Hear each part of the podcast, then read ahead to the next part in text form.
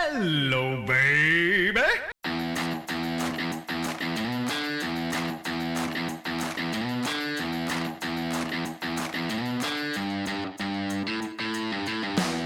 You're listening to My Perfect Playlist with me, Mark Nelson.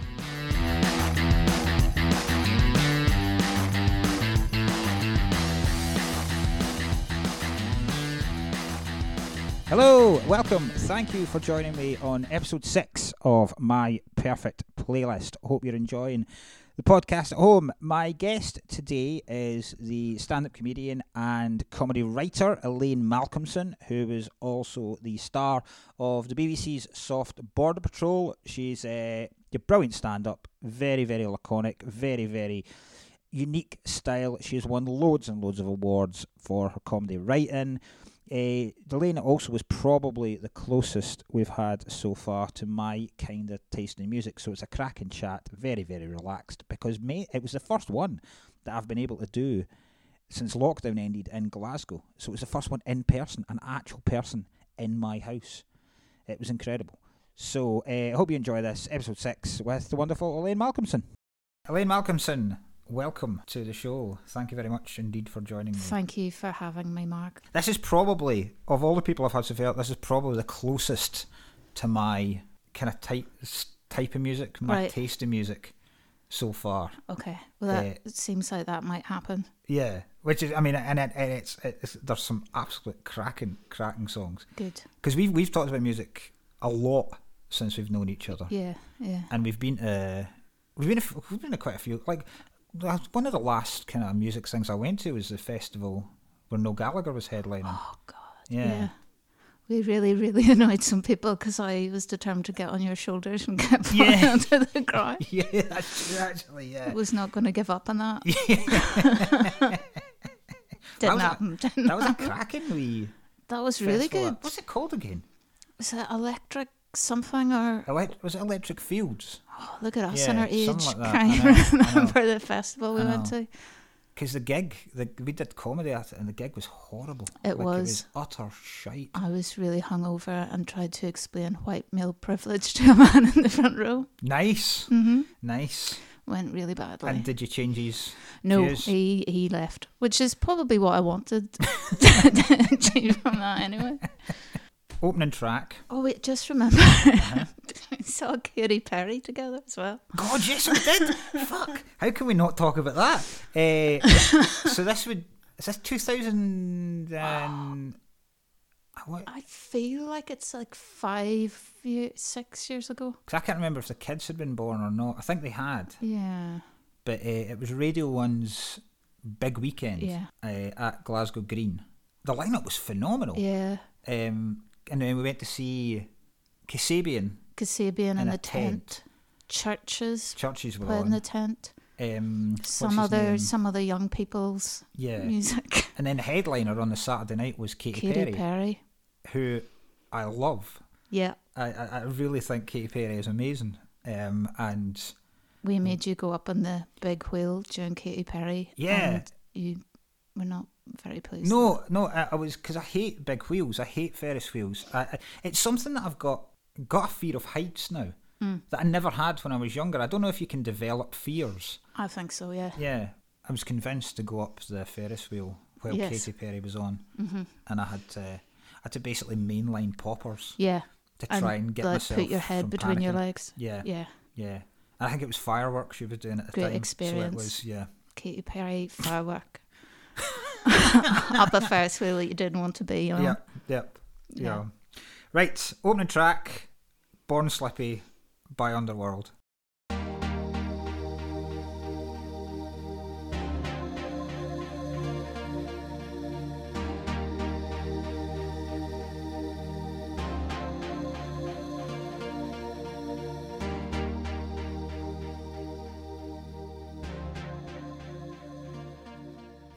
The, what other track? Like, know. I'd probably if I put more thought into it, but this feels a wee bit hack, but No, it is a big belter it is amazing. and has stood the test of time because that must have been, what, 95, 96? Mm-hmm. 95, 96, yeah, because it's used in train spotting and it's uh, and they didn't even want to use it because they, were- they were kind of fed up of their songs being used in things about kind of rave culture, and they thought "Oh, it's just going to be another film that glamorizes all Ah, this. And then they, it was Danny Boyle invited them to the studio to watch like a first cut of Train Spotting, and immediately they just They went, went for "Yep, it. Yeah, so I remember it because I I grew up in a in quite a small town, but it had like one of the best nightclubs in Northern Ireland, and people would come in by bus to see superstar DJs, and I was not that into superstar DJs. My best pal at the time, her dad ran a taxi service in Banbridge, so knew all the doormen of the clubs. We would never queue to get Mm. in, and I couldn't even tell you what DJs or whatever were on, but we just went to the club, and always Bound Slippy was Yeah. the tune.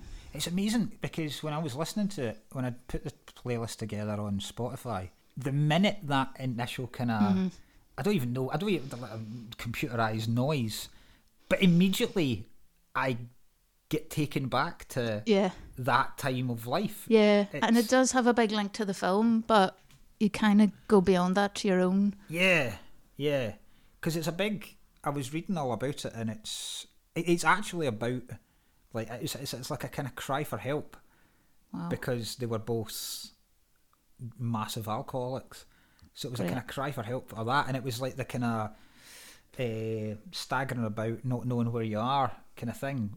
And whereas now, because of the lager, lager, lager bit, it's properly an anthem for Yeah, drinking, lads, which lads, lads. they never intended at all. That's quite bad. I think if I'd known that at the time, I would have maybe not been Yeah. into it in the Because I same mean, way. obviously they play it because they, they say it's like it goes down incredible after e- after 25 years. It still Yeah. goes down amazing when they play it. Next one, a song that reminds you of your childhood, and you basically put any Irish country dancing yeah, country. No, not or just country song. just country or country gospel. Keep your hands up, red-haired Mary. Her and I will soon be wed. We'll see the priest this very morning. Tonight we'll lie in a married bed.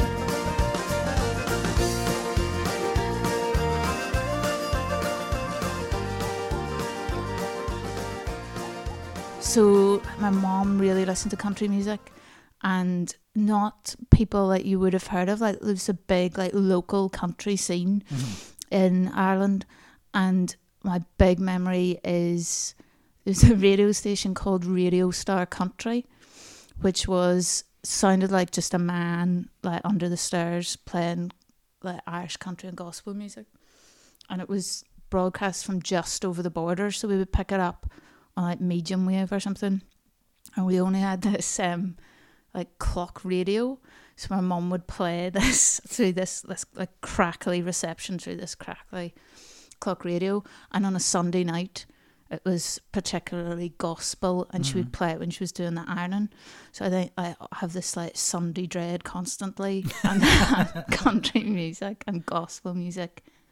It just takes me back to that yeah, and Radio Star Country is still still going. I think it's got more gospel Hmm. in it now, but it's always like do you know ads uh, like take your local radio station and then make it even smaller. So it'd be like.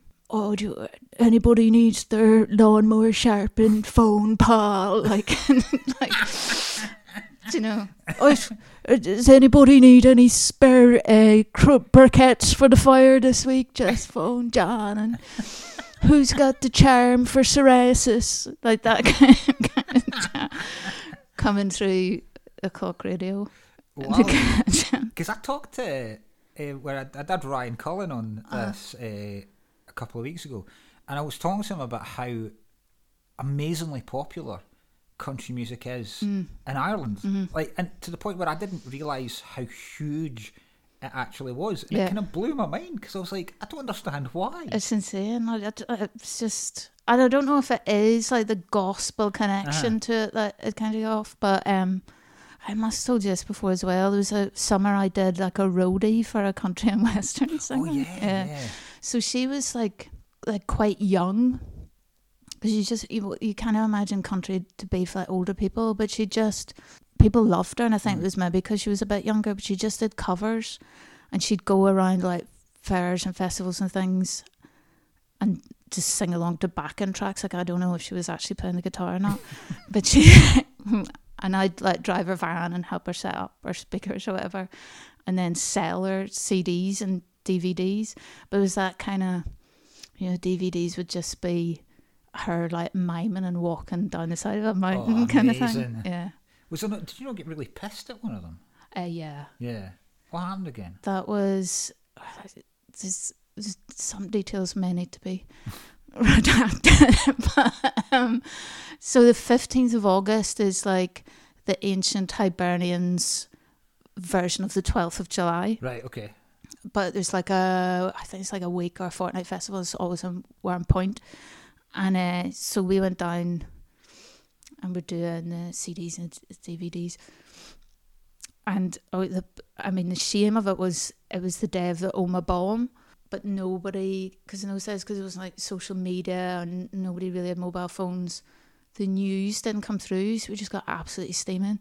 And I ended up in a like a, a kind a very Republican situation in a marquee near Camlock, uh, like outside Newry, and it was this band called I think they're called the Flam Pigs, and it's still I think they still tour America and stuff, but they wear like trickler Mm-hmm. jumpsuits and s- sing quite Republican songs, and that obviously goes down quite well in America. But I sh- should add at this point that I was the uh, only brought up Protestant Mm-hmm. in that, and there was a lot of fear amongst the people I was with that I was steaming and st- started singing the wrong words to the wrong song, but we got away with it. Ah, but that was the sort of thing you'd end up Aye. with with Brona Brona Stewart, stage name Bonnie. Bonnie, Bonnie Stewart. Mm-hmm. Nice. I think she sings with her husband now. Alright. Still country music. Still country. Aye. Never leaves you. Never leaves you. What was it like growing up in Ireland? And about that kind of time. Um, well, you know, well, there's the thing. of- If you if you talk about the sort of music situation, we kind of weren't allowed nice things like this. We, anytime I was speaking to anyone from Northern Ireland, we're like, "Oh, remember when we weren't allowed nice things?" And so you could be into music, but like never get to a gig. And like, because I lived in a small town, we didn't have a car. Public transport was like just basically non-existent. There were times where you just wouldn't go to Belfast. yeah. So you'd read about back like I was obsessed with like Select magazine and Q magazine and like just live for like their free cassettes and Mm-hmm. there's a radio s- uh, program still going on Radio Ulster called Across the Line and it was like where you would hear new music and so it's difficult because you, you I- like I didn't really have live music until I was much older like and then like I went to see the Cranberries when I was like 15 or 16 in Maysfield Leisure Centre. Like you were allowed a nice thing, but it had to be in a Yeah. leisure centre. And just lo- like just blew my mind, and I Yeah. think I just went totally mental and passed out, and I just like someone that you know Aye. never had a thing before, and then got it. And then I saw Deacon Blue, but they were like playing in an ice rink. do you know? Nice. On the ice. Yeah, just threw some carpet over the ice. And, Oh, so they weren't. I'd, oh, they weren't. I'd amazing visions perform. of Ricky Ross doing Dignity while doing a triple salco and Yeah. stuff. yeah. Um. So yeah, it wa- the mu- music was was difficult, and I suppose a bit of me was always like in Northern Ireland, like the punk scene and things was a it was a bit before me, and then I felt like there wasn't really a scene. Mm-hmm. I'm sure there was in Belfast, but again, uh, there was nothing near me, and I went through a real phase of just going to Dublin all the time because the bus to Dublin went through my town, so I go to Dublin and go to like golden discs, and that's where I buy CDs and spend time in Dublin. Like met pal, made pals down there, and just stayed down there a bit. And I think that's probably partly why I got into the Cranberries. It just felt like, do you know, Ireland has proper culture, and Northern Ireland just has people being angry. Do you know? but but obviously it wasn't the case because then, you know, Ash came about and yeah. uh, there was uh, other Northern Irish bands, but it just felt Northern Irish music scene just felt very away from me because although Belfast was just 20 minutes, like drive down the road, it was just difficult to get Uh-huh. there.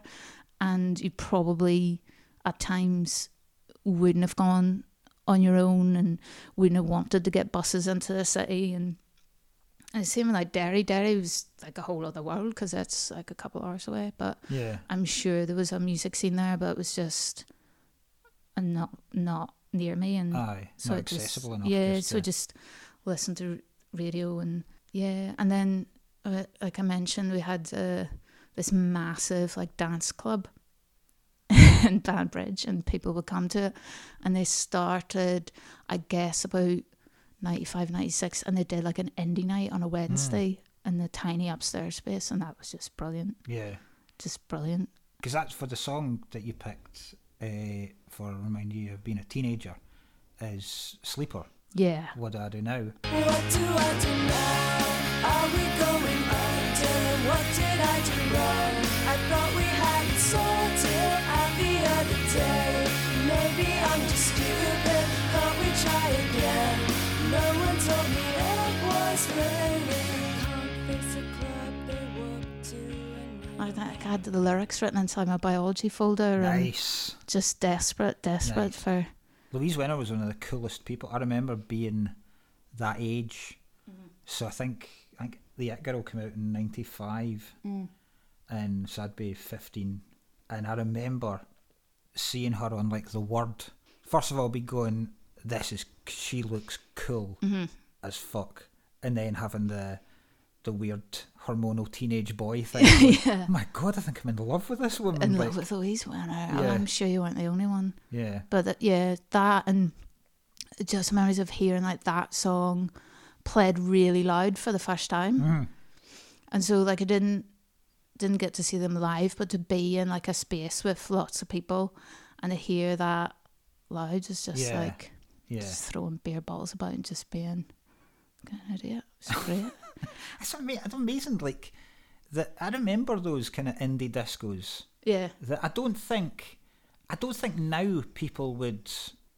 I don't think they'd accept, not accept it now, but I don't think they'd see what was enjoyable about a disco or a nightclub that would play guitar-based music Yeah. because because there was dance, obviously. Yeah, yeah. There was because '90s dance was incredible, Yeah. so there was that, but there always was another room where it was, and I suppose it's like R and B and stuff now. There'll be another R and B Yeah. type room, but it's just that kind of guitar music.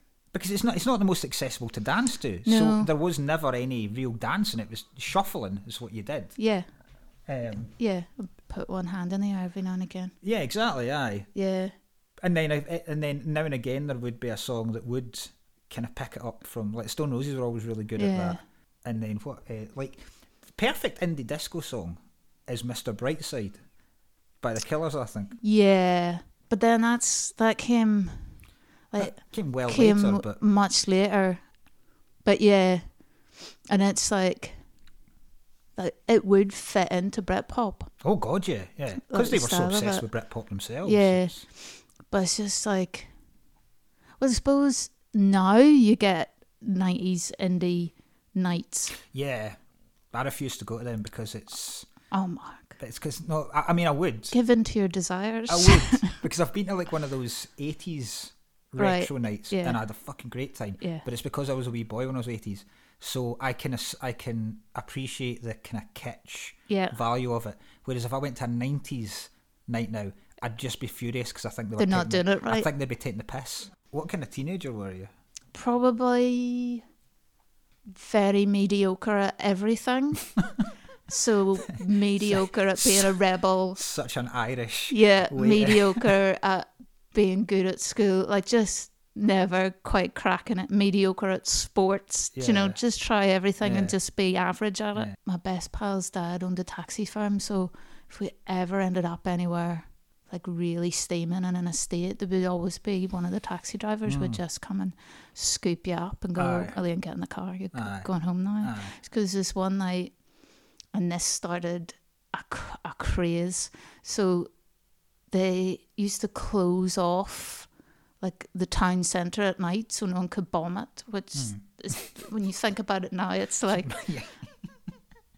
Okay. Um, so the the main two main streets had these massive gates on and they close it.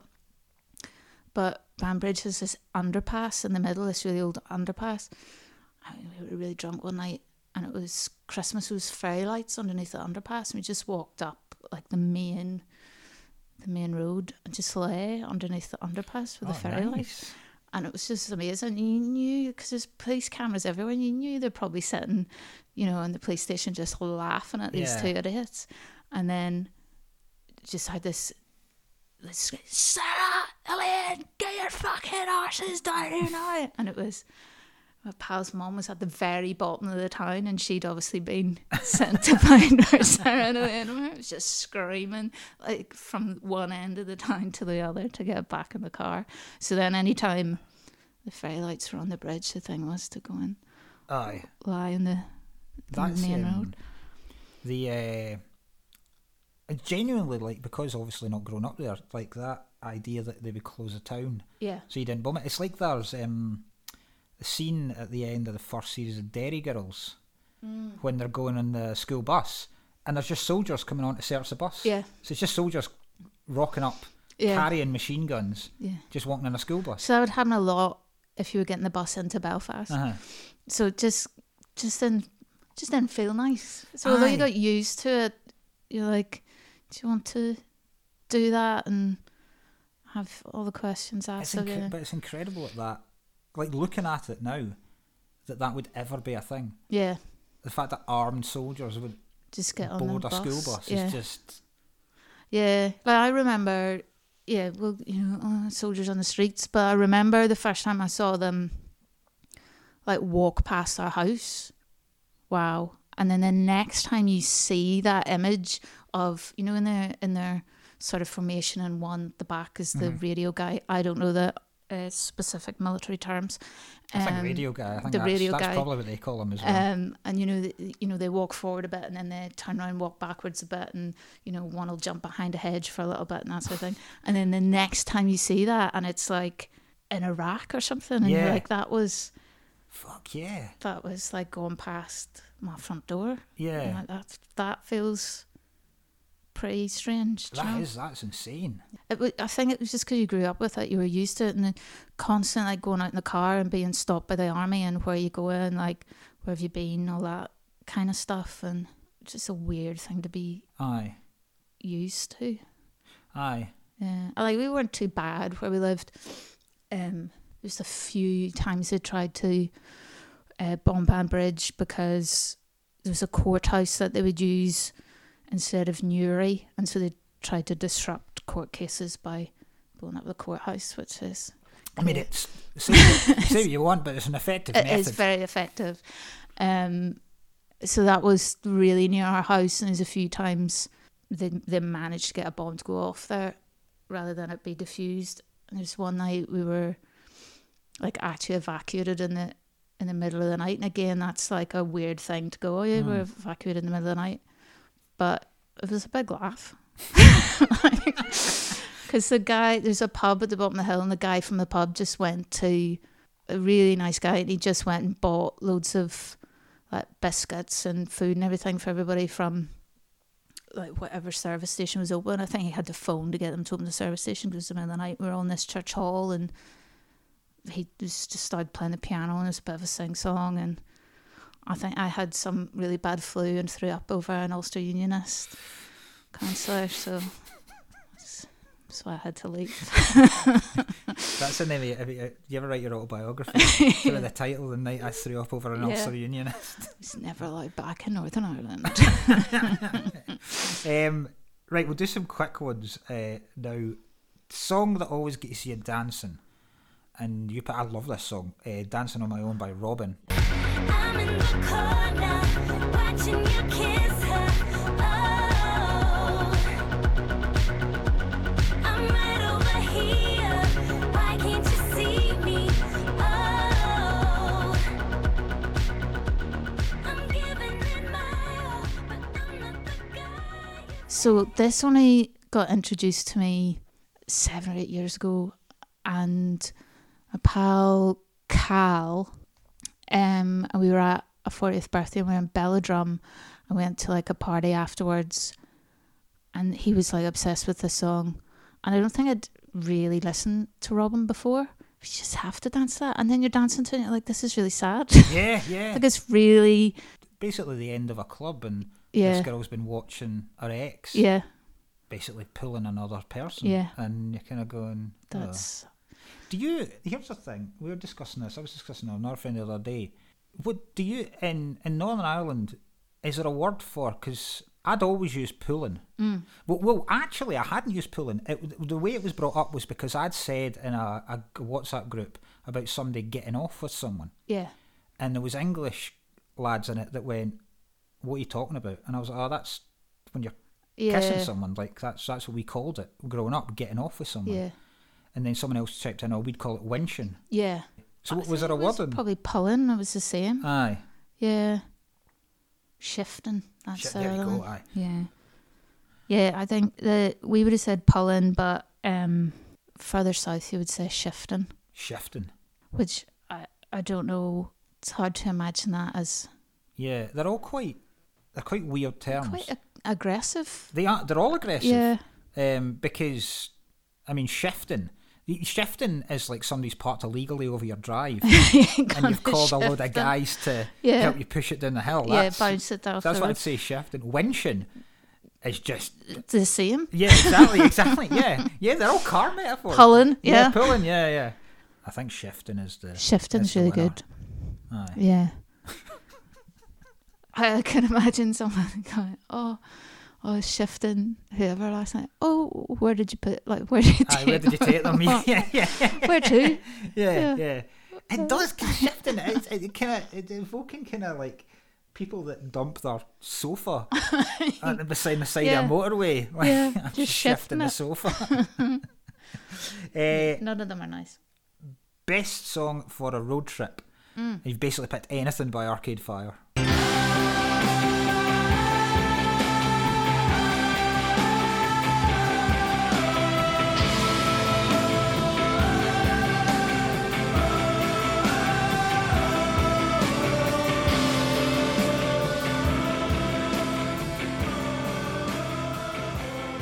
It's ju- it's just the, the the size of the sound that they make just Yeah. feels like it works. Um, have you seen them? I've seen Mm. them live. I saw them at the SECC, Yeah, and they were awesome. awesome. I was a bit too pissed Yeah, to remember it. because Eh, they put on a good show. yeah, There's a documentary as well um, that they did about one of their albums that I can't remember which one it was, but it was quite Latin American, and it was them like going, I presume, to Rio to the carnival and and like picking up all these influences and then going back to the studio.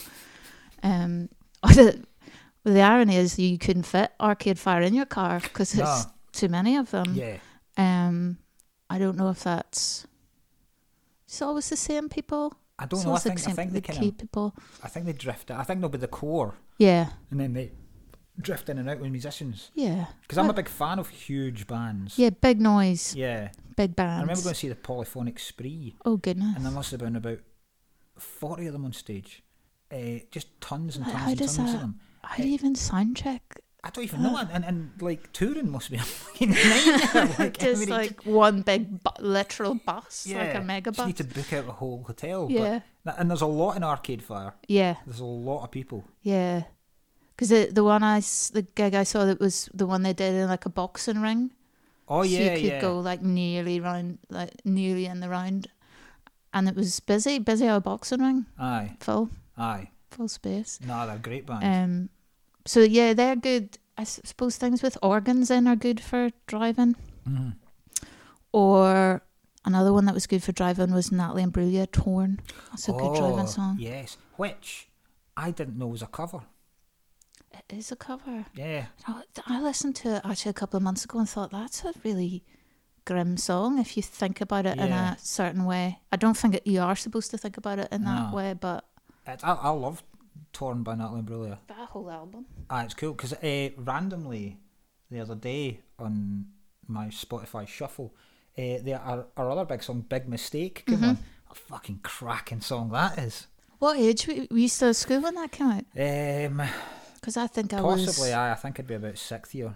I think first year uni, I was listening to Natalie Imbruglia over and over Yeah. again.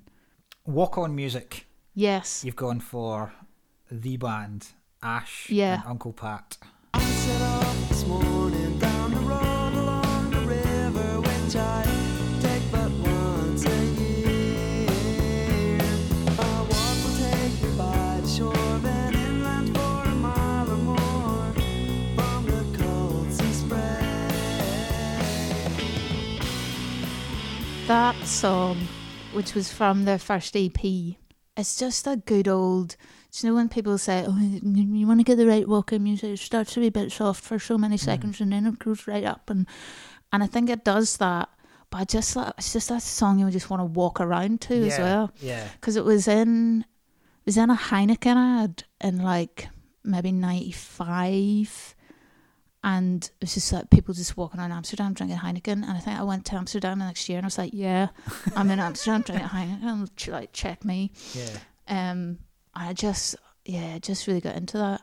It's funny that you could do this whole playlist just with Ash songs Yeah. of like reminding you of different different times. Um, we got there's a girl came to our school in sixth year from down high, and we d- were like worshipped her because she'd been to school with Ash. Wow. Because I love, I love, like, th- I love the way you described it when with the hi- with the Amsterdam thing. Because with this question, I'd always wanted it to be not just walk on music, but you know when you s- see when you're walking about a city or something, Mm-hmm. and a song comes on in your earphones at exactly the right moment, like you Yeah. stepped off the tube in London, Yeah, yeah, yeah. and the, the minute it hits, Yeah. and it, it feels like you've got your own soundtrack, Yeah. You feel like you've That's got it. someone's soundtracking your walk to somewhere. Yeah, because like for walk on music, I usually use Arcade Fire's Ready to Start.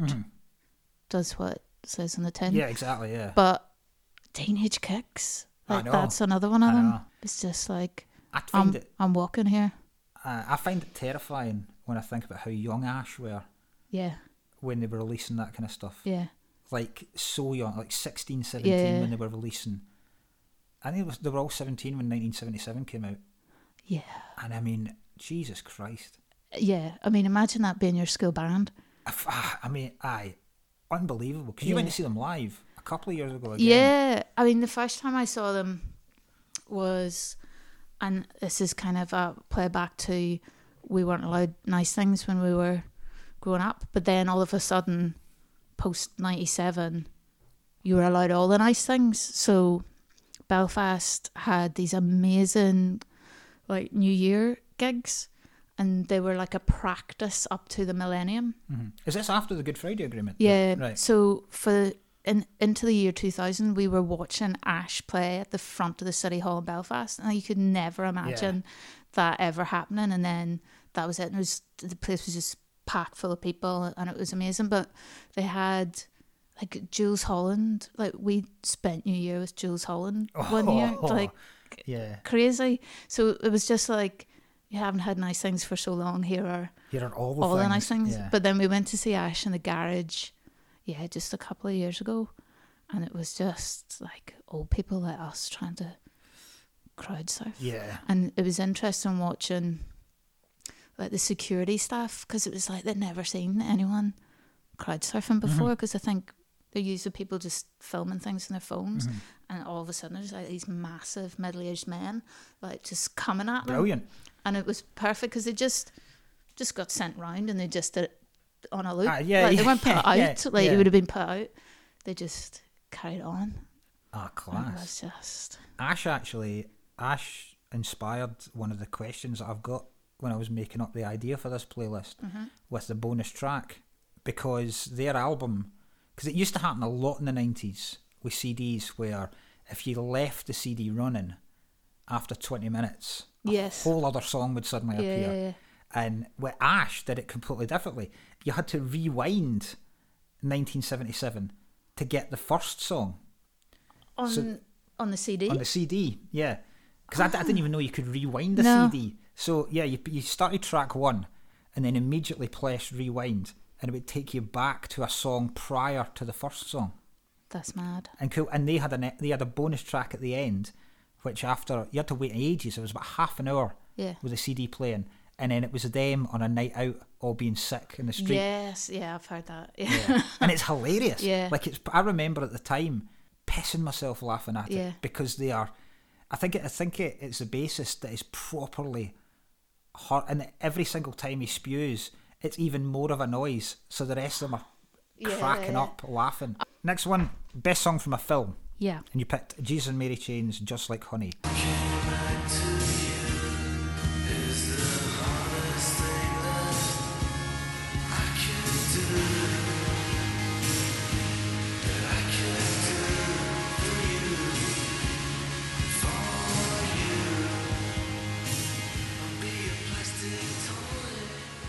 From Lost in Translation. Yeah. Yeah. No, That's such a good song. But I've never seen Lost in Translation. Oh, Mark, no. Genuinely, it's one of the, it's one of those gaps in my I can't believe that. film knowledge. That, cause I, I don't because I love Bill Murray. Yeah. And I love Scarlett Johansson. Why has this but not just- happened? I don't know. It's just one of those films that's completely passed me by. But I'm gonna have to get you the DVD. and is it you? So is it, is it you? uh, As far as I know, it's used in the kind of end. Yeah, I, I think it might appear somewhere else in it, but yeah, it is at the end. But it's just that, like the whole film, like I bang a- on about it all the time, and I've made people watch it, and it varies from mm, oh right okay to what was what is that? What is the story? And you're like, well, it's not, it's not really a story. It's more of like I think like a feel. It's just like a soothing film to watch, and it's about a lot of things, but that song just falls into the whole feeling of it Yeah. perfectly. See, now I feel like I'm going to give you spoilers, but No, no, it's fine. I will watch it. I'll I'll, try, I'll, I'll watch it this week. it's And then- hugely funny in places, and you can tell there are bits where he's improvising and Mm. he's just amazing at it. Um, and I'd say it's just worth watching for that. Aye, It's just calming. Yeah. Like, they're a very good band for soundtracks. Jesus and Mary Chain. Yeah. I remember the first time I heard them, and I'd never really heard anything like them. yeah. It's really, it really dirty kind of. yeah. And it's one of those bands who you go, oh, that's them. Yeah. Like, I've heard that song so many times, and Yeah. A cool thing about this song that I didn't I didn't know um, is the drum intro is copied from uh, "Be My Baby" by the Ronettes. That doom yeah. doom doom Yeah. doom doom, and if you put them side by side, they become such different songs. Like it's like yeah, that's weird. because the Ronette song's so chirpy, Yeah, and so. da-na-na-na. probably not listen to it the And same way then, ever uh, again. the Juicy Mary Chains just kind of goes into this long, uh, distorted guitar. Yeah, So I, I thought that was really, really cool. I didn't realise that that. Oh, no, that's cool. Yeah. Um, just like just like Honey falls into a song to walk around to as well. It does, aye. Yeah, It really does. nicely. Song that makes you happy. This is class. Oh right, Um, okay. Je danse dont je suis Yes. by Brigitte Bardot. Yeah. Mais si je te suis, ce n'est pas pour ce que tu penses, c'est pour la danse, pas pour la vie. Ne prends pas cet air triste et ne prends pas la peine de prendre tout ton temps à me dire que tu m'aimes. Je ne me fixe pas, je ne prends pas racine, je ne suis pas de celle qui You can't not be happy when you listen No. to that. I recently became quite obsessed with yeah yeah music, which is like that Mm-hmm. style that came out of um, France in the 60s. So Mm-hmm. like Francoise Hardy and Brigitte Bardot, Serge Gainsbourg, and just got a big playlist of it all on Spotify. And you just can't not. No, it's cool. It's a proper. It, it, it is. It, it'd be like walking around London in the sixties. Yeah. With this. It's that Austin Powersy kind Yeah, of yeah, yeah. thing that it's got going on, and it, it's so. Do you know what it means? I dance, therefore I am. Yeah, yeah. Which is such a cool, like, yeah. Yeah. It's such a such a cool Yeah. tale. and I don't know, especially during lockdown, I've just listened to it constantly, and it's probably a bit of it being like happy, but then a bit of it is like, God, wouldn't it be great to be in Paris? mm, And I don't know if that's because you can't go to Paris or if I actually really want to go to Paris. Um, so I listened to loads of that, and then I find these bands who are like kind of influenced by Yeah Yeah, but they're a bit darker. So there's like a band called Junior, and I've been listening to them nonstop. And then I was like, I want to go and see them. and they're playing in Glasgow, and I was like, oh, fuck it, I'll just go and see them in Vienna. So I booked to go and see them in Vienna on my birthday. Fuck, what an amazing. Oh, that is. But it's a tiny, tiny little venue, and I'm like, Ah. maybe I'll get moved to a bigger one, but I'm hoping it's what this cool Christmas. birthday, though.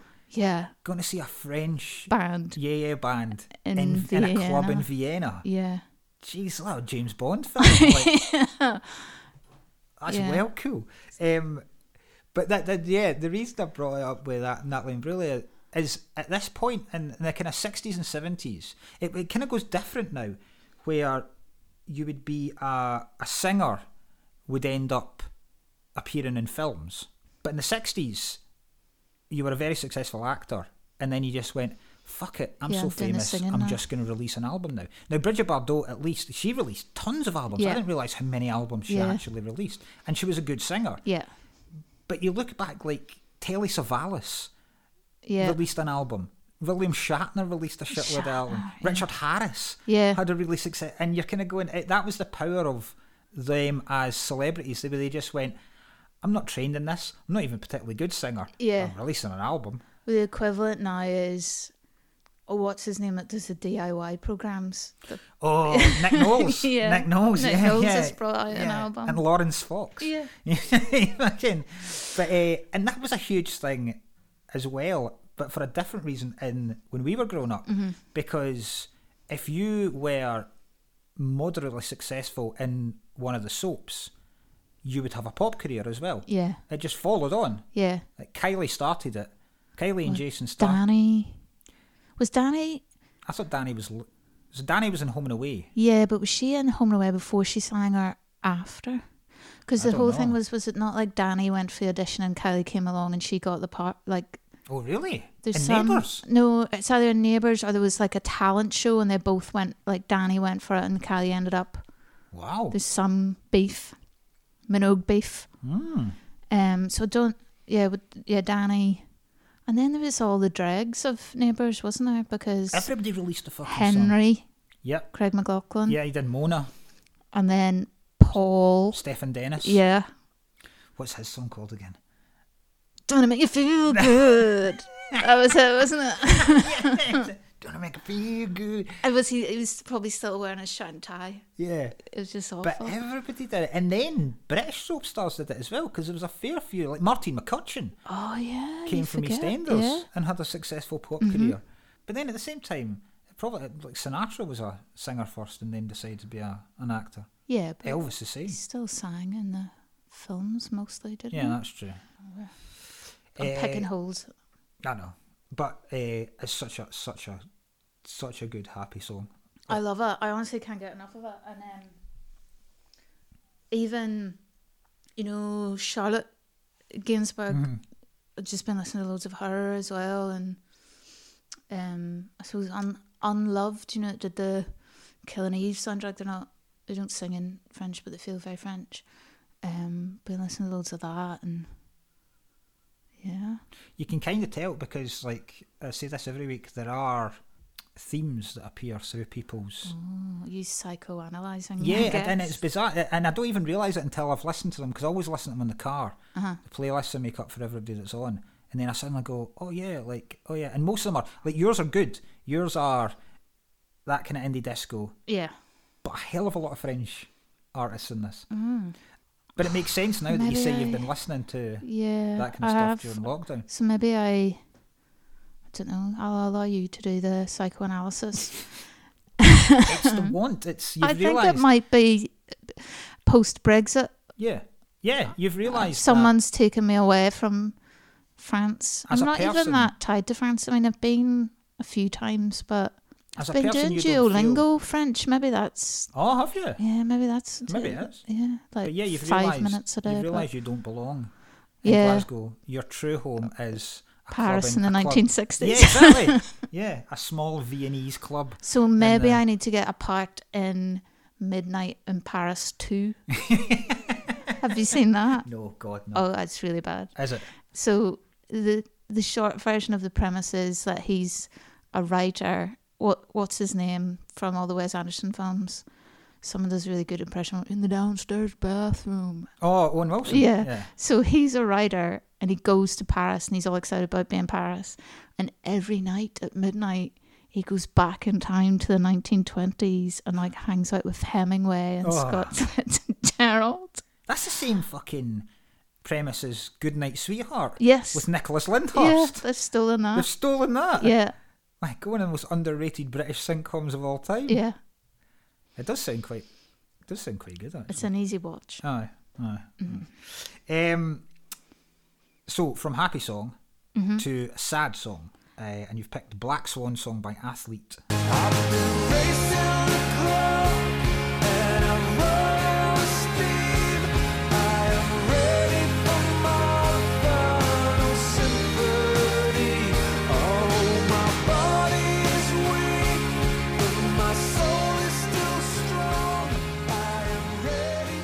Yeah, I love Athlete. Um, and probably haven't listened to enough of them recently. I need to go back and listen to it again. But that song, and I don't think I've seen them. I haven't seen them live since they brought that album out. But that is, uh, you've listened to it. It's, it's a right big Debbie Downer. Mm. It is. It's about his Um, granddad's death. Yeah. Yeah. And he already did Wires, do you know, about No, the I- sick kid, and that is quite horrific. Wires is a heartbreaking It's a song. hard lesson. Um, but this, Hmm. I mean, there's no no hiding the sadness. It's like such a downer because I looked at using it. Do you remember I did the Edinburgh Show arrangements, Mm-hmm. and I thought, oh, that'd be brilliant. And I was like, you can't. Can't play that No, at you the can't end start- of you a can't show. start a show What? already, People would like, yeah. never go and see a show again. Yeah. It's like it is so heartbreaking, and you're like, who, who can listen to that and not bawl their eyes out? know, I know. That that should be a test of like a psychopath. They're a really good band for that actually. Yeah, They're a really emotive band. Athlete. crazy. Yeah. Yeah. There's a really cool thing because I was reading up on the because the whole album's called Black Swan. and um, it's taken from this this idea. Right? It's a theory. It's a paper that a guy wrote, and it's the idea of a black swan, which in medieval times people would use a black swan metaphor for something that just didn't exist. Right. So oh, that that's a, that's a black swan. And then an Australian discovered a black swan. An explorer discovered one, and it fucking blew people's minds. Like it, it genuinely made them Yeah. question everything on earth because what they the way they had seen the world before that has now co- has now completely changed Because there's a black because that thing that didn't exist now does exist. Right, next song uh, is a song that reminds you of a friend or a family member or a particular moment in your life, and you've gone for "Staying Out for the Summer" by Dodgy.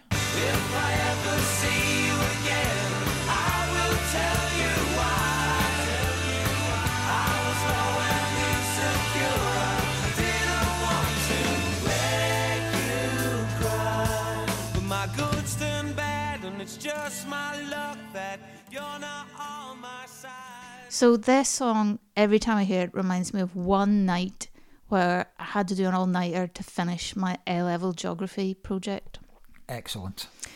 and because I was a bit of a prick and mediocre at everything, like I was trying to do it well, but also you got to choose like the topic of your A le- A level geography project. So people were doing like a desiccation in Murloc Bay sand dunes and uh, v- volcanic history of the Giant's Causeway or something. I said, I'm going to do mine about uh, buses uh, in Ireland and how they serve the local populations.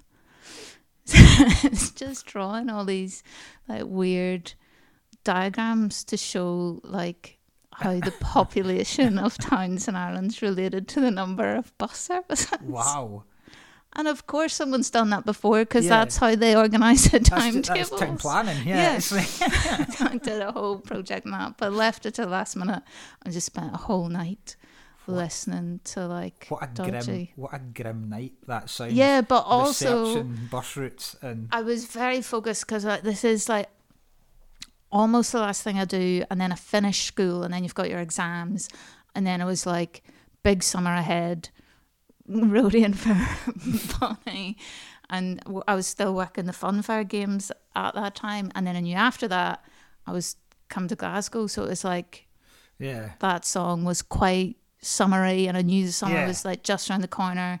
I just had to get this finished and I think it's the ultimate festival song. yeah. They're, they're a festival band. aren't Oh they? So- god, that kind of there's there's a s- proper sweet spot at a festival where it's around about four o'clock Mm-hmm. and the sun is not right up in the sky and it's not roasting people to make Mm-hmm. them lethargic, but it is just kind of sitting there just above the hills, close to going away, Mm-hmm. and then a band like Dodgy come on and play this. You're just Yeah. like, oh my god, I don't want to be anywhere else Yeah. in the world. Yeah. And that's that whole album has got like a real sixties Yeah. Hmm. like summer woodstocky kind of vibe to it. Yeah, it's good.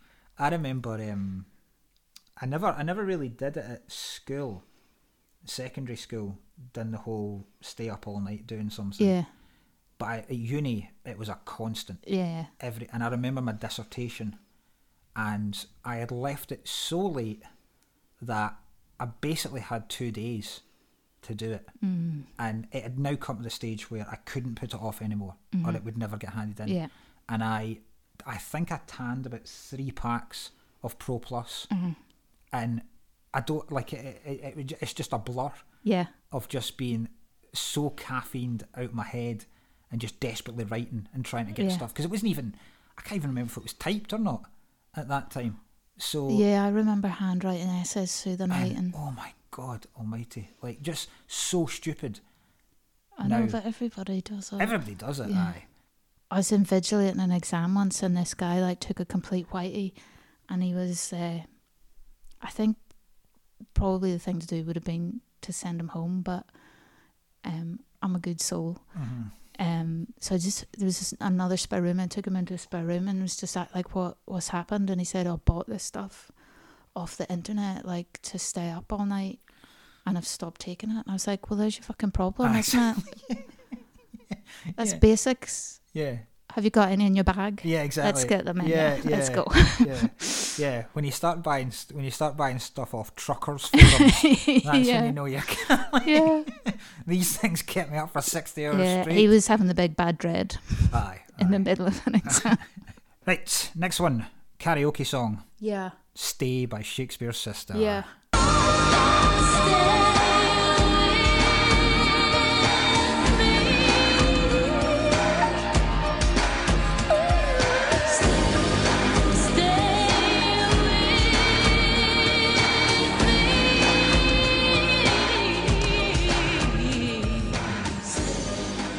Belter. Can't sing at all. But Like at all. So I think if you go for something that you can dramatize. yeah, because it's quite a bold choice for someone who can't sing. Yeah. but I think, you know, it's a good song to sing badly Uh huh. to because people recognize that it's really difficult and you're trying. Yeah. Yeah. I mean, I have tried other karaoke songs, uh, sometimes by Erasure. Mm-hmm. Um, Again, a difficult song. to sing. I want to be break free by Queen. I feel like other people have chosen these songs for me for Yeah. a laugh, but I do have recollections of doing Shakespeare's Sister um, with various people, um, and mostly just acting out the video. the video is the the thing because I, I like I really love this song. Mm. Uh, the video is what makes this song. Yeah, Um, if you've not seen the video, it's one of the best videos ever. It's ba- basically like Marcella Detroit trying to save her boyfriend, but she can't save him, and then Siobhan Faye comes in as Death yeah, to take him, yeah, and there's this massive struggle between the two of them, Yeah. and he ends up living, and then Yeah. Siobhan Faye goes away pissed off because she's not been able to take her soul. yeah. Who doesn't want to see that cosmopolitan too? It's- um, there's a cool story about the video. Um, they were filming it all in one day, and uh, so they were they were going to do the bit with Siobhan Fye at the end, Uh-huh. and she'd been kept about on state on uh, set all day for about twelve hours. So she'd passed the time by just drinking. So she she'd been like tanning vodkas. Oh, Yeah. So she was pissed. She was absolutely gutted by the time they came, and you can see it like the way she because she can barely stand, and Yeah. she just kind of sways in and then That's really good sways back up acting. the stairs again. But it really works for the character. But she was just off her face. Right, need to watch that again. as soon It's as uh, really possible. cool. And and what they initially wanted to do was they were going to make this whole album They were get- what they were going to do is they were going to do the first video album, right? Oh. And they'd bought the rights to a film that they'd seen, which is called "The Cat Women of the Moon," right? about a load of astronauts that had landed on this planet, and it was uh, in- inhabited by beautiful women with nefarious intent. so they were going to make this entire video. All the songs were going to be based on this, and then they realised it was going to cost too much. So this is the only one that they actually Yeah. did it about. And that's the only song that anyone will know off the album. funny exactly, enough. exactly. But I mean, Catwoman of the Moon, We've all learned a lesson there. Catwoman of the Stick Moon with would your have been ideas. an unbelievable Yeah. Mm-hmm. film. Best cover song, cover version of the song, "Heroes" by Stereo Total. We can be heroes, just for one day. And you, you can be me, and I, I drink all the time. It's immense, isn't it? It's really good. Eh, French German, Yes. French German But synth it's- band. Yeah, but it's that thing where you take a song that's brilliant and you can't make it better, so you just simplify it, Yeah, and it's great. Yeah. Because they do um, salt and pepper push it as well, oh, nice. and it's really, really good. You're just like, yeah. because they do a lot of covers. Yeah, Yeah, I think she's dead now. she did. She no, I, I didn't realize this until I was researching it. Um, so they're made up by Francois Cactus Great. name. and uh, Bretzel Goring, Cool. which is, and she died. Yeah. Uh-huh. she died of breast cancer just this year, just a couple of months ago. yeah. Hmm. But you should Uh, listen to them as well. They're quite jolly Franco German. I didn't know they did push it by salt and pepper. That Yeah. sounds fucking amazing. Just pop that on as well. Oh, that sounds absolutely Yeah. cracking. Uh, best live song, song you've ever seen live, Motorcycle Emptiness by the Yeah. Manics.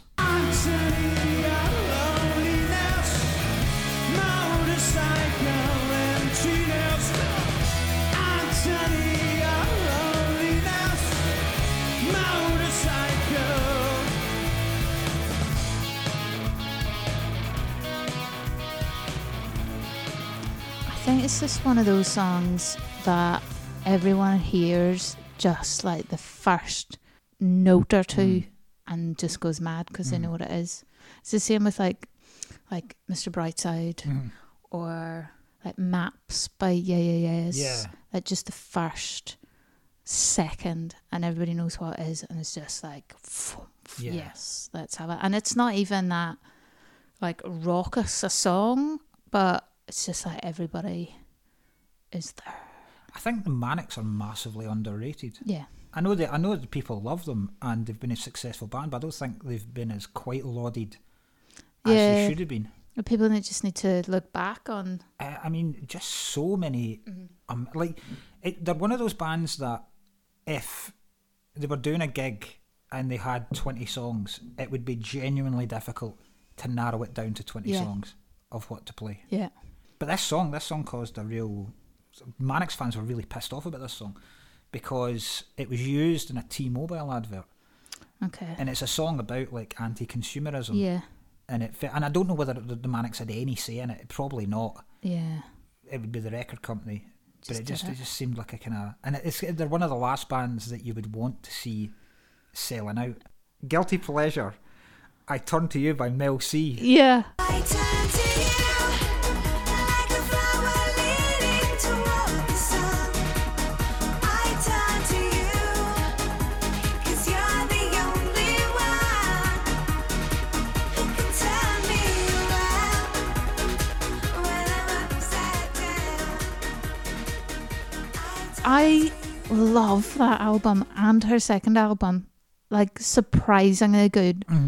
And I don't know if you would have looked at the Spice Girls in the time of the Spice Girls and thought she's the one that is going to be the most credible.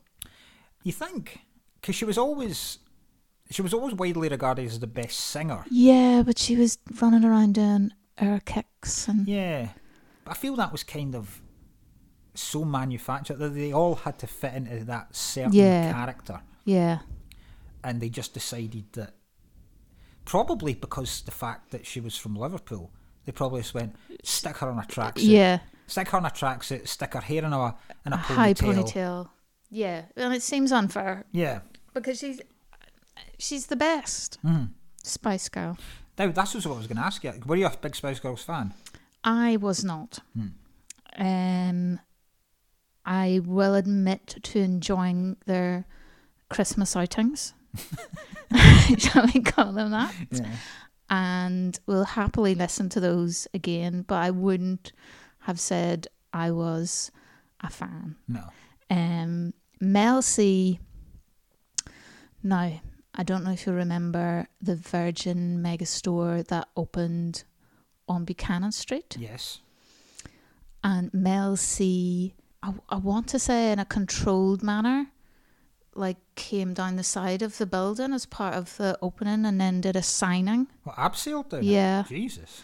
And then did a signing and I got a signed copy of that that first album. And then do you remember Travis did a gig on Buchanan Street? But you had to go like, it was very limited ticketing. And I remember we stayed out, we'd gone out and we just stayed out and queued all night. They came and give you silver blankets and things, all very dramatically for sitting out in Buchanan Street in the summer. um, and then you got a wristband, but it was like two days before the gig, and everyone was like, "What if I like, Aye. damage this wristband. Um, and then Travis played in Buchanan Street, and it was oh, that was a really good gig as well. 'Cause it's up the hill, they were at the top of the Yeah, hill. yeah, yeah, yeah. There was someone on like the very top of Buchanan Galleries. Fuck. Yeah, that the whole place was frightening. But it was br- like the whole Was it place Mel was C? Brunson. Yeah, read it out, She's sailed down like, the- I can do this now. This is my She's got a thing. taste for it now. Yeah, I'm doing it. Um, right. Rank. Let's rank the Spice Girls in terms In of terms of talent. right talent for what? Talent for well, ta- talent as Music. musician. Aye, talent as a musician, not as a musician. Talent as a singer. Talent, talent as an artist. Right. I'm assuming we're both putting Mel C at the top. Mel C at the top, and I'm assuming we're both putting Victoria Beckham at number five Yeah. because her solo output. was, was not not, good. much. I mean, really, she said a few words along to somebody else's track. Yeah, yeah. Um, I'm gonna have to say Jerry at number two. I was going to say Jerry because I, I like a lot of Jerry stuff. Yeah, And Jerry kept where she went. She kept that kind of the kind of Spice Girl sti She kept fun, fun songs. fun, fun times. Aye. Um, and some of them are good. yes, I like sort of like the what's the kind of Spanishy one she does. Yes, Mi chico Latino. Aye. I think Jerry's Jerry had some good songs. yes, She because she did um did like lift me up. Which Yes, that was a good "Lift one." Me Up," which Yeah, was a kind of that's a that's a goer, wishy-washy. but a goer. Yeah, Look at me, which was that. not Look great, at me. not great. and yeah. then the Mi Chico Latino, mm, which was mhm. her La Isla Bonita yes, phase. yeah, Um, so I, I think I think Jerry kept kept the kind of persona she had after the Spice Girls. but not anymore because now isn't No. she like sensible? is she?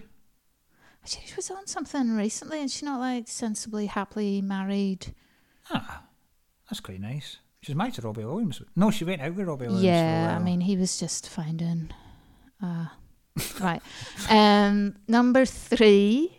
I'm gonna go Emma Bunton. Yeah, I would because I was racking my brains out and I couldn't think of any of her singles, but equally I couldn't think of any of Mel B's. Mel B's. I can't think of any of her singles. No. Um, I think Mel B went a bit mental. Yes, Uh, and but she's Emma- had her troubles. Yes. Emma Bunton did a song with Tintin Out. Emma went very, very cool. She did some very, very cool songs. And where what she didn't see, this is a documentary waiting to happen. I think Emma Bunton now is just happily being a, a mum and just generally. I think I think she settled down normally. Mel C settled down normally. Well, no, she's still like she's still out touring and doing like releasing singles, singing in her bathroom during lockdown and stuff. Ah, yeah. And she did a single with Brian Adams as well, Yeah, which is awful. yeah, But um, but was there? But the two, I mean, the two that went, Mel B went fucking mental, batshit, and did you know what? She's not Father of Child by Eddie Murphy. Yeah, yeah. Um, I'm just wondering, like the Friends reunion, if they did a Spice Girls reunion, just 'cause I'd like a good nosy at what they're up to, Oh yeah, all of them. yeah. But Victoria wouldn't go, would she? She won't go out. She's no need to. She's No. quite happy with the life she. Although David Beckham appeared in the Friends reunion, Yes. which was weird. I found that really weird. I found it a strange. uh, So he's obviously very big in the states at the minute. Is Yeah. he playing football still? They're a manager. no, or he's something? not. I don't know. wh- I don't know whether he's doing punditry or management or whether he's just one of these ambassadors An for the game. ambassador. But uh, yeah, I found that weird. I found Kit Harrington from Game of Thrones Yeah. suddenly popping up a bit weird. Yeah, it was a strange lineup. Did you like it, the Friends reunion? Um, yeah, I, d- I thought it wasn't what I thought it was going to be, Hmm. but I quite liked them walking around the set and reminiscing and Yeah. things. It really put me off Friends Oh, did it? rather than make me want to go back and watch Friends again. Oh wow! Why? It's just so sickening, isn't it? I mean, well, I, I, I see what you mean. I mean, it's, I still think it's, I still think it's the best Uh, uh, written uh, comedy yeah. of all time. But you can see why. Like, did you see the bit where they were talking about as they did it in front of the live audience, and if something didn't land, they would quickly rewrite it, r- rewrite it, and there was like twenty writers like huddled Hmm. Yeah, around. aye, aye. You're like, yeah, I think if you put any twenty people together, they Oh, could come up God. with a better line. So you can see why. Yeah, it was good in its time. Now I just find it a bit Just that American, that American machine of Mm. writing.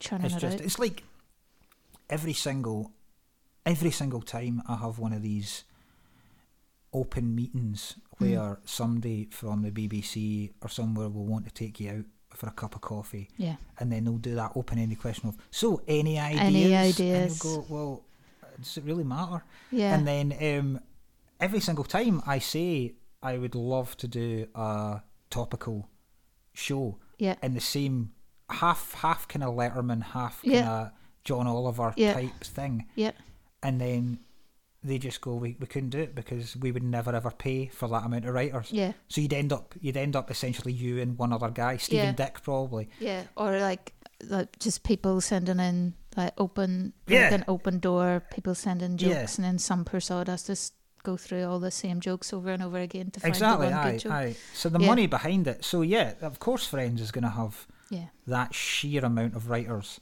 behind it. But I do, I kind of do like that idea that they would keep doing the joke until they found the perfect one. yeah. I Well, quite that's like the way that. to do it. It's like stand up. It's like you give it a go. If it doesn't work, you try it slightly differently the next time. Yeah. S- like do it a couple of times. It doesn't work, you bin it. Yeah. And that's probably why it worked because Hmm. it's as like raw as as stand up. Like Yeah. it's in front of a live audience and like I wonder like, how that affects shows that aren't in front of a live audience. Like is a writer like watching the crew's reaction and if the crew like their Exactly, shoulders yeah. lift a wee bit, they go, Oh, that's a cracker. Yeah, Or that's if no- true. like everyone just doesn't even realise it's a joke. Do they step in and go, Oh, hang on a minute, can I have half an hour to rewrite that? yeah, that's true. Aye, aye. Don't know, but Because you do, you're on uh, Border Patrol. yeah.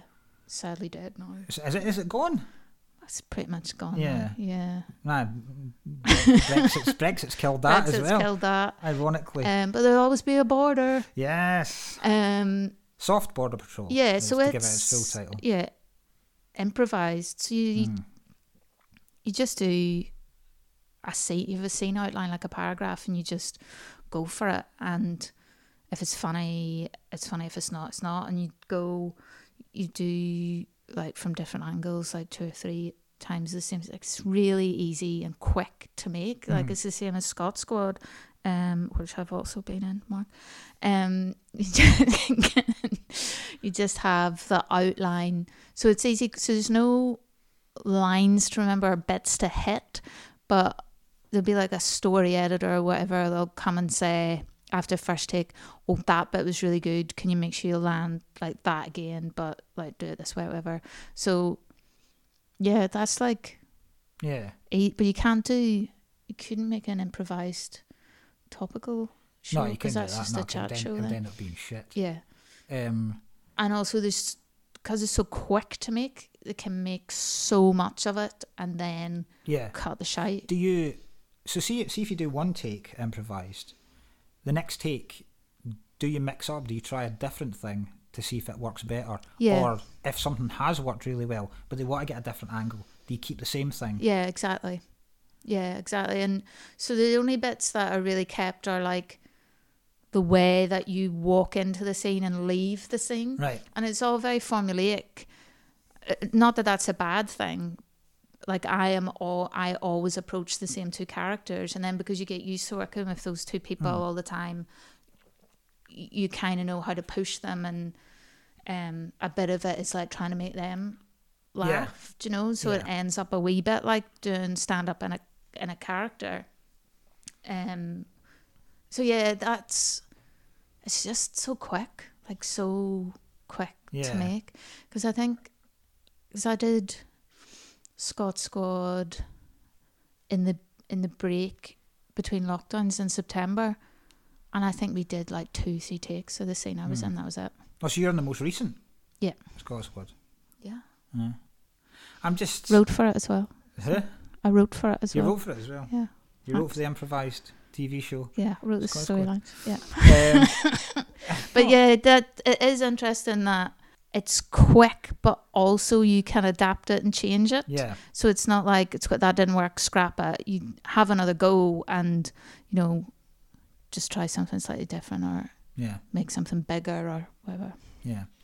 Um, if the makers of Scott Squads are ever listening to this, and uh, I do know who you are, you all know who I am as well. Um, I yes, I've never, I've never been Scott Squad.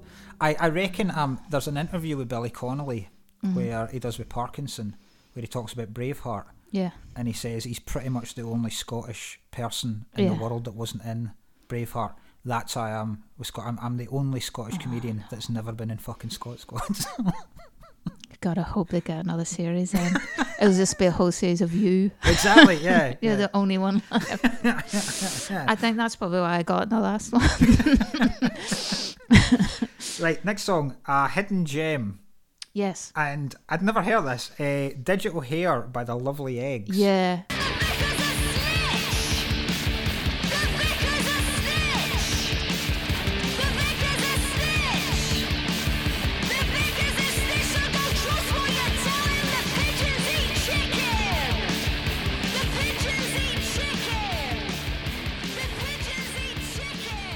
So I've been listening to them a lot in lockdown. And again, maybe a bit of it is songs that you walk. It's like songs walk, and they're quite angry songs. So they're like a softer kind of idols. If if you've listened to them, it's quite shouty. But there's a line in that song. Um, the pigeons eat chicken from the streets that you're sick in, and I thought that's just poetry. Nice. That's lovely. Yeah. So it, I mean, the album it's all quite shouty and angry, but it just fits with fits with lockdown. It's a proper perfect week kind of pump song. Pipe, sorry, punk song. It's a proper pump song. Like if, if you, I mean, because it only lasts two minutes, so it's Yeah, yeah. for me it is the perfect Ideal. pump Yeah. song. Uh, yeah.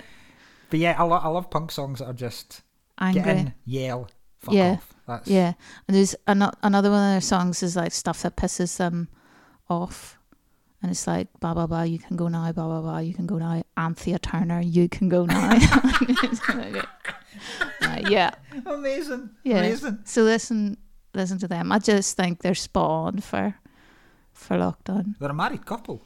Are they? Or I Apparently, didn't know. yeah, I, I can't even yeah. remember how I came across them. It must No. have been like the way I listen to music now is like I just listen to stuff I know, or I'll listen to Radio Six, and if I hear something I like, I'll stick it on a playlist and listen to it later. And I think that must have been probably Hmm. how I, I found them. Yeah, they're a married couple, which explains the anger. That anger. Yeah. You can go now. Like 'cause I can imagine, I'm sure you can imagine Mm-hmm. as well. Just shouting. Just ma- like imagine, can you imagine making uh, a list of all the things you're angry about and then an just anger and making then, but it then into a song. recording it with the person you live with Yeah. in your kitchen, So that's having like been locked really, in for 16 months? I mean, Jesus. Is that passive aggressive? I mean, my God, making your own wee Fleetwood Mac rumours album yeah. in the house, fucking hell. Uh, Right, next song, one of your favourites, Absolute Free Reign. Yeah. You picked After Hours by We Are Scientists. This night is winding down, but time means nothing. As always at this hour, time means nothing. One line or final round, 'cause time means nothing. Sorry. Can just listen to that at any time. It al- always reminds me as well of, um, I think I listened to that album a lot coming back from the Fringe one year, like on the last train back from Edinburgh, and it is a kind of late at night, let's just keep the dream alive, Yeah. keep going kind of song. And I like We Are Scientists, I really like them. Um, but yeah, that song's just great, and it's a, the acoustic version of it's brilliant as well. Ah, cool. There's a, because when I was looking them up, um, so the song, wa- the- the- the- they wrote the song because when, when they'd first become big, they were touring so much, but most of their pals were back in New York and they'd never ever see their pals for a night out unless they were doing a show in New York.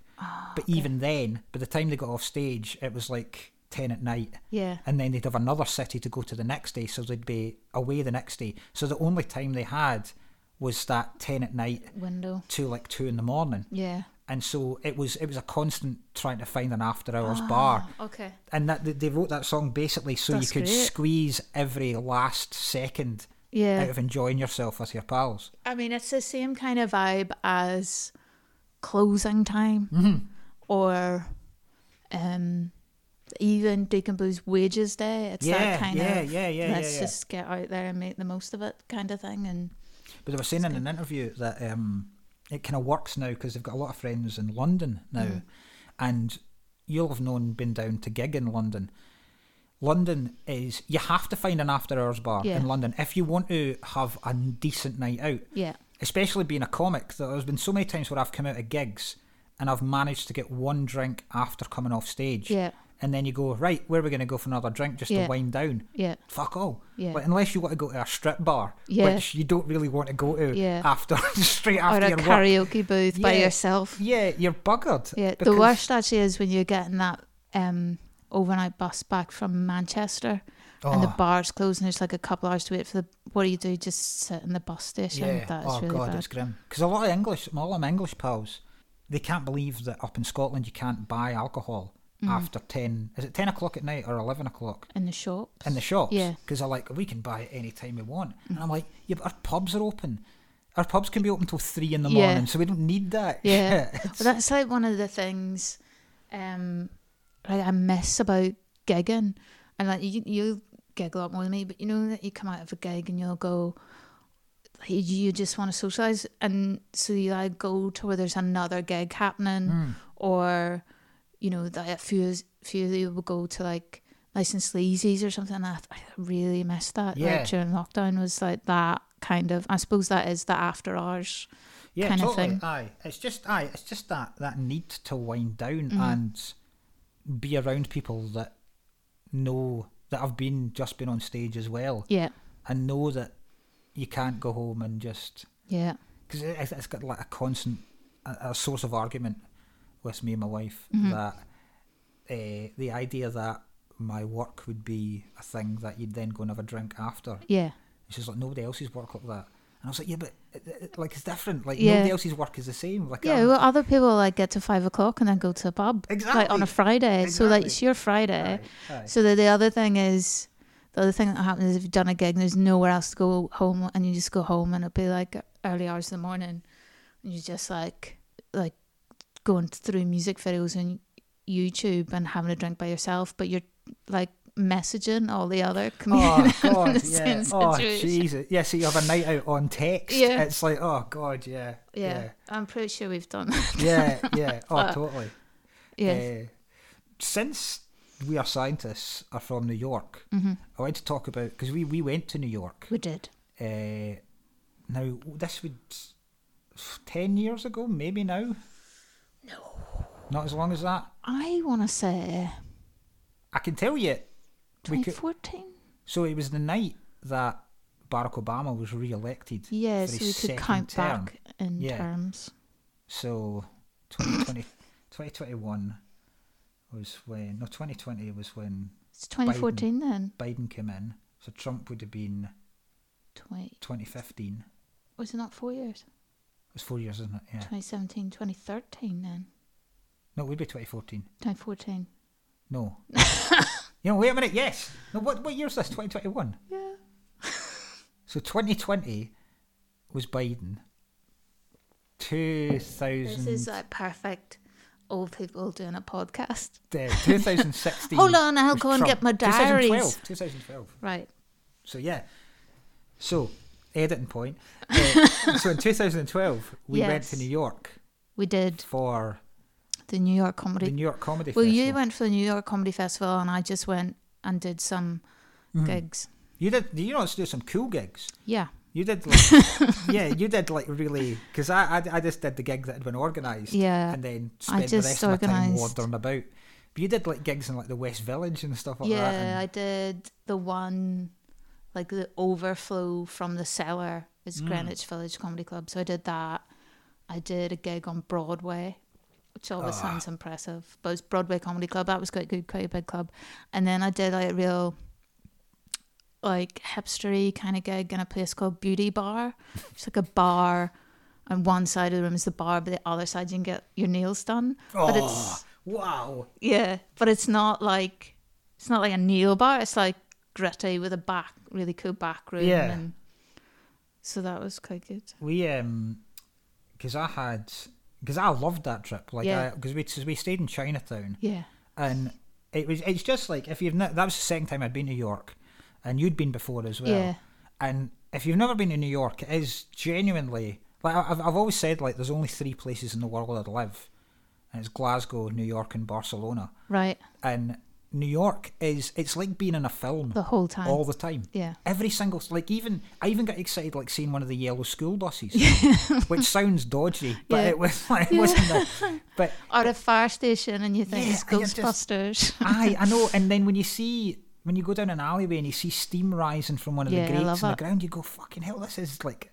And uh, we we saw some great like we saw when we were in Chinatown, we saw like a box of baby ducks there was just, just outside one of the duck, restaurant, duck, duck-sized boxes Yeah, yeah. of ducks just in the just in the sitting sun. on the corner. Yeah. Um, but uh, but yeah, there was there was two things that because I remember that one because on one of the days we had off, the other guys who were with, two of them went to like a really really fancy bar yeah. the day, uh, and the two of you went to.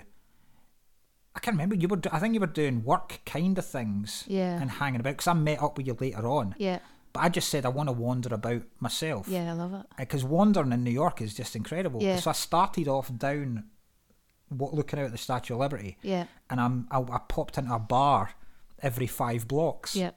And it's genuinely one of the best days of my life because Love I, it. Uh-huh. I think I was like I was in a Cuban bar, then I was in a really American sports bar watching baseball in the afternoon, and then it started when I got to Texas. I was meeting you just off Times Square, Mm-hmm. and it started snowing. 'Cause it was in the middle of November, and I, I filmed this and going, this is this is I'm in a, I'm in a film. it's, it's snowing in Times Square, uh, but yeah. and the other the other big memory I have was we went to a club on the last night. Well, two memories, two memories. Uh, first of all, I need because because it was the night we went the night of the Barack Obama's Yes. re-election for his second term. Yeah. So we had gone over and we'd gone over with uh, Tommy Shepherd, who owns the Stand Yeah. Comedy Club, and um, he's an MP now. Mm-hmm. And at the time, he knew I like politics, so he said, "Do you want to go to a bar on the first night we get there, and we'll watch the results come in?" And I was like, "Yeah, that sounds absolutely brilliant. Sitting in an American bar watching the American results come in, it sounds excellent." And we went to the Comedy Cellar. Yeah. Just they were saying hello, and I just we, we just wanted to see what And it was. Shan, Shan was there as well. Shan randomly. Bevan, yeah, Yeah. yeah, who's one of our friends from Edinburgh. Yeah. It was just Uh, randomly. just in New York. randomly there, Yeah. yeah. And uh, we we were in there and um, watching the results, and I got talking to the guy at the bar, and he said, uh, "What are you doing over here?" Chatty chatting, and I was like, "Oh, we're doing a comedy show at uh, Stand Up New York. Uh, I'm from Glasgow, all this kind of stuff." And he was like, "Are you going down to see the show tonight?" Or did you go down to see the show beforehand? And I was like, no. And he says, oh, uh, Jerry Seinfeld stopped in to do a spot. And my heart just sunk. I was like, ah, what the fuck? Like, I'm so gutted I've missed You've Seinfeld. chosen Yeah, politics. totally missed Seinfeld. So he was like, well, there's a late show as well. And I was like, ah, I'm just going to sit and watch the results and sit at the bar. I was like, no worries. And there's a there's a table in the comedy cellar where all the comics sit. It's only for comics, and basically everyone has sat there. And uh, there was people then that I didn't re- I kind of knew from Comedy Central roasts, Mm-hmm. but I've gone on to be massive. Like Amy Schumer was sitting at it, Yeah. and Ryan Jeselnik was sitting at it. I don't remember that. I Uh, remember it. Yeah, they Shona, were all yeah. there, and I remember hearing a voice behind me, and I was like, "That's fucking Chris Rock," and I turned around, and Chris Rock was standing there with a shitload of written notes. So I was like, "Chris Rock's doing the late show," and so I said to Tommy, "I was like, "Ah, listen, I'm going to go down and watch the show," and he was like, "What? You spend half your life in a fucking comedy club. Why not sit and watch an election?" I was like, "Fucking Chris Rock, man." So we went down. Me, you, and Shan went down And Sarah got us on the list. on the list, yeah. And we learnt that Barack Obama had been re-elected while Chris Rock was on stage Yeah. because a waitress had run down and gone, "He's been re-elected," and everyone fucking standing Yeah. up and hugging and going amazing. And then Chris Rock had one of the best lines after that because he went, "Yeah, Obama's been re-elected, which is kind of bittersweet for me." Because obviously I'm black, but I'm also rich as fuck. So I was like- But yeah, that was incredible. Yeah. Oh, what I re- really remember from his set, like he, he was really trying out new stuff and it was quite rambling.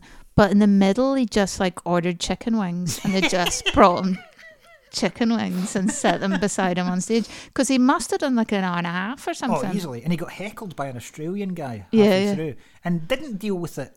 Like, you, did- you, you were kind of watching the master here. Yeah. And then I, I remember thinking, I'd have dealt with that better. Yeah, I Like, don't. I really don't think he was expecting it because No. he was just rambling along through Yeah. through new stuff. But I was like, that's what I'm going to aim for now: the ability to order, order chicken wings in the Oh, middle of a amazing. set. Yeah. And the other memory I have in New York, which you can tell, is when we went to a nightclub on the Yeah, last night.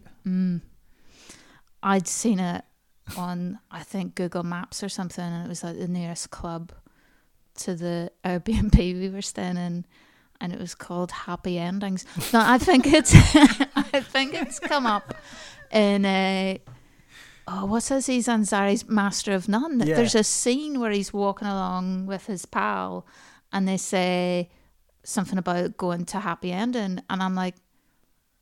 And they are, are in that area, and I'm like, is that the same club? But I've never looked it up to see if it's still there. But it was we were the only white people Yep. there, shall we say. And I And was uber, uber white. really like- white people. Like, like two I was wearing Scot- a cardigan. Two Scottish people and an Northern Irish person. Yeah. And we were, Really white. yeah. I was wearing, I think, every item of clothing I'd brought with me because it was snowing. Mm-hmm. Somebody stopped me on the stairs and told me they really liked my style, and I've been living off that moment since then.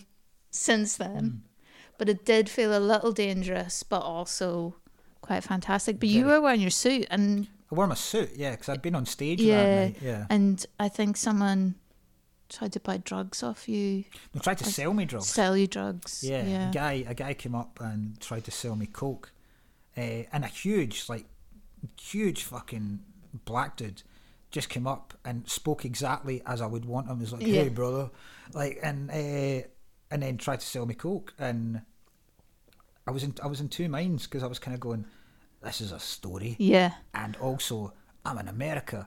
So I don't want to get. No. Absolutely no I way. want to also come back to Yeah, America yeah, sometime. yeah. No, but that club was just like, because it, when I looked it up afterwards, it was an old like brothel, Mm-hmm. and apparently, like I didn't see them, but there's like waist height waist height showers like around the wall. But it was brilliant. Oh, it was such a class night. So good. But I don't think it was the same night we went to the Comedy Central party and everyone got out of the taxi and I was the last out of the taxi and everybody went into the party and Robin Williams was outside. Oh my god, I I, didn't know this. no, but because no one believes me, but I just stood like in shock at Robin Williams and he looked so unwell. It Ah. was like quite sad and everybody was getting selfies with him and I was like, well, I won't, I will, I won't, and it felt a bit not right to do it, so I Yeah. didn't. But it's like a big regret that I could have had a Aye. selfie. So he'd obviously just come out when we were Yeah. going in, Yeah. but he did look really unwell. Um, yeah, Roman Williams actually killed himself uh, a week after that. Um, I blame you, Uli. because I didn't ask for a selfie. Sorry, everybody. right, closing track to end off the playlist and any evening. The Universal by Blur.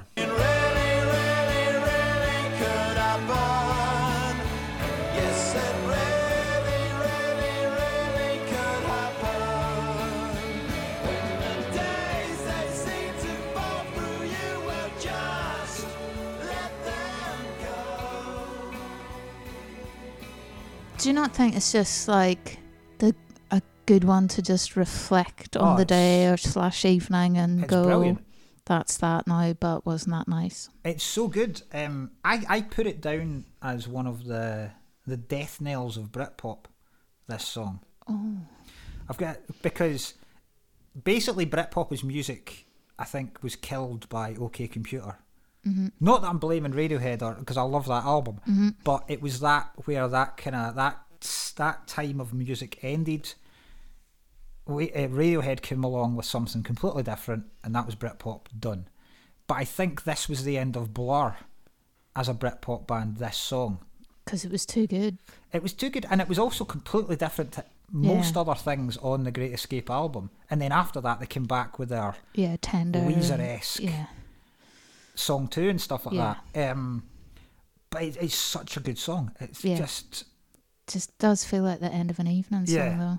it's amazing. It's like it's a bit like lounge music, yeah, like just sitting in a hotel bar Mhm.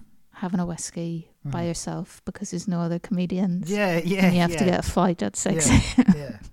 Where where did you stand in the Oasis Blur battle? I think I was probably Oasis um, because I definitely listened to them more and bought more of their stuff. Like I remember in one of my trips to Dublin, specifically going to Golden Discs to buy What's the Story, but also like in one of the I think the first time I heard them was on one of the free tapes with Select magazine, and it was cigarettes and alcohol, and just was like, yes, thanks Yeah, because it was really not Britpop. yeah.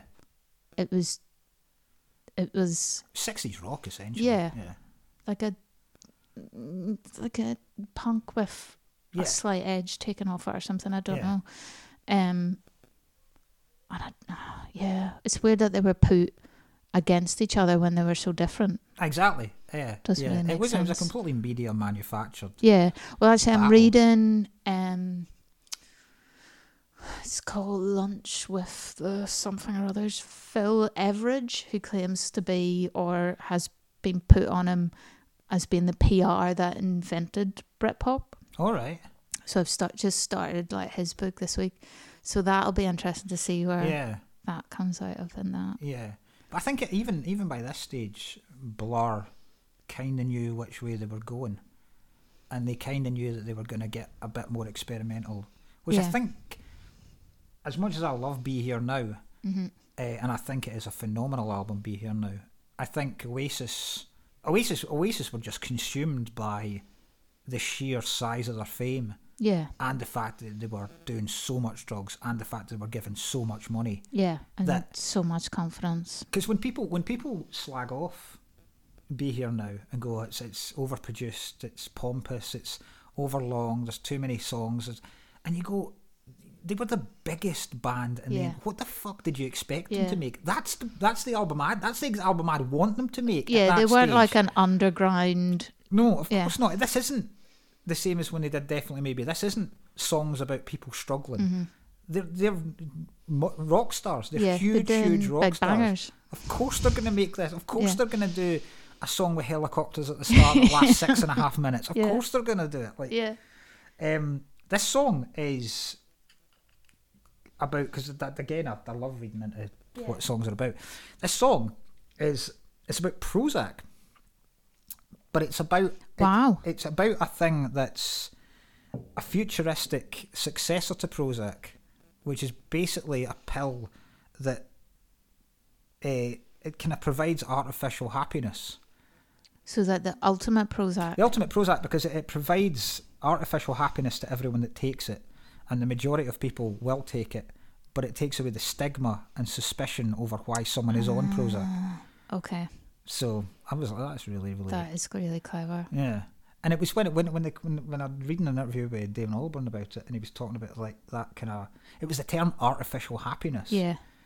And as as someone who's taken antidepressants Uh-huh. since I was 18 years old, I kind of that that that kind of proper hit me. And The artificial happiness, artificial yeah. happiness. I was like, oh my, because I'd always seen it as something that I needed to Yeah, like to a, get through. a almost like if you like uh, to compare it to like a physical problem, Mm-hmm. like a crutch or a sling, Yeah, rather than a new arm or a new leg. yeah. It's like It's a just support. It's, I- that's a perfect word for it, Yeah. a sport because you wouldn't call you wouldn't someone in a wheelchair you wouldn't call someone's wheelchair artificial legs Yeah, like or it's something that they Oh. a- need a- because artificial mobility. yeah it, it's so but yeah the artificial happiness I was like but I suppose it is because it is Yeah, well, I guess it isn't. It isn't because there's so many aspects. Because like I took antidepressants for fucking ages and only came off them last September because I thought that was a really good idea to do that in lockdown when I go God, yeah. pandemic. Um, but it's so many other things. Like it's not just happiness. It's like the anxiety side of it, and like it is like depression is physically debilitating. Like people don't don't realize. So I don't. Yeah, I don't I, I see where you've come from, but I guess it's the I don't- artificial word It's the It's the artificial, artificialness. artificial happiness. Because I like if you think about that for long enough, you could take it the whole way around that it's the people that are denying themselves antidepressants that exactly are see yeah having artificial happiness Yeah. because they're trying mean, to it- build it and not having it. it's one of the main things that people argue against when they're talking about thing the antidepressants where they go it's not actually solving anything it's essentially just putting you in this almost zombie like vegetative state where you're not actually happy you're just not feeling sad you're just not feeling anything Yeah. which i've never agreed with no. because Eh, I, I, I don't I, I've never subscribed to the idea that people are so against medication Mm-hmm. that they go well there's other things you can do why aren't you out running why Yeah, aren't yeah, you yeah. why aren't you eating well why aren't Yeah. you getting more sleep and you go yeah I've tried all those fucking Yeah. things And but also those are turns out I very need help with this so it's, temporary yeah like quick fixes, Yeah. which like an artificial happiness pill would be, because I imagine that would be you take one and within an hour you've got your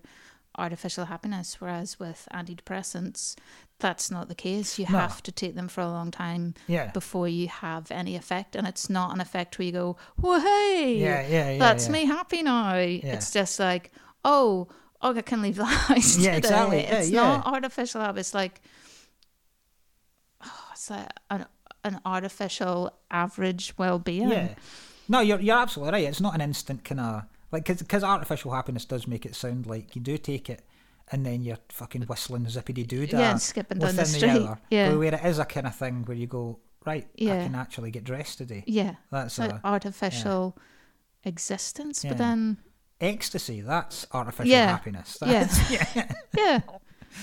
So what are they on? Why is this song shite? Let's do this. and that's Yeah, not that's off the against Blur, list. I'm just like We turned that around quite quick, didn't we? I know to think of a different. yeah but uh, it's still a great song and I, d- I It's ge- just I a- generally yeah. do think it's like I, th- I think I don't I don't think either of them either uh, Damon Albarn or Graham Coxon or the cheese cunt Yeah. would have. Uh, I, I don't think that or Dave Rowntree and Alex, Alex Joe, no Alex Jones, Alex, Alex. Uh, cheese cunt. I don't Alex cheese cunt. Um, yeah, I don't. I, I- I don't imagine they- James. They, they- Alex James. Yeah. Yeah. I don't think. I don't imagine they would have anything against antidepressants either. But it is, is a very interesting idea that there could be this futuristic That pill everybody that would takes just it. make everybody happy. Do you know, I think it's like universal income, isn't it? And it would do everybody good. And there are a lot of people that are probably in denial that they need an artificial happiness pill because they've got artificial, here we go, Williams often one because they've got their artificial happiness from what they think happiness is, but Yeah. in reality they're not actually happy. So they're like, "Oh, I've got fucking like Land Rover in my drive, or you know, I've got a big house, or I shop in." I was going to say John. Lewis. John Lewis. That's, the, That's my aspirations. that's the height of what Elaine Malcolmson thinks is extravagant. John Lewis. um, anyway, you know what I mean. That pe- there are a lot of people trundling along through their lives thinking that they're happy, but if they took a step back, Yeah, they're they're not. yeah. But we are. We are So sometimes. we are when we get back and we elect to sit and watch YouTube Britpop videos and text each other. Because this this has been, I didn't even mention it at the start. This has been the first in person yeah, podcast I've Ah, we done, are. which has been it's been nice because we're we're now free Glasgow people at this at this time. yeah, We are now free. Mm-hmm. no longer riddled. By the time this goes out, we'll have had the fan parks at the Euros, so Yeah. we'll probably be we, Never we'll be see into each a- other we'll be again. into a new level five. Yeah, Uh, but we're not allowed to leave your bathroom. you've got to show ID to take your bins out. Uh, thank you very much indeed for this, Well, Elaine. thank you. It It's was been fun. cracking. So much fun. Cheers.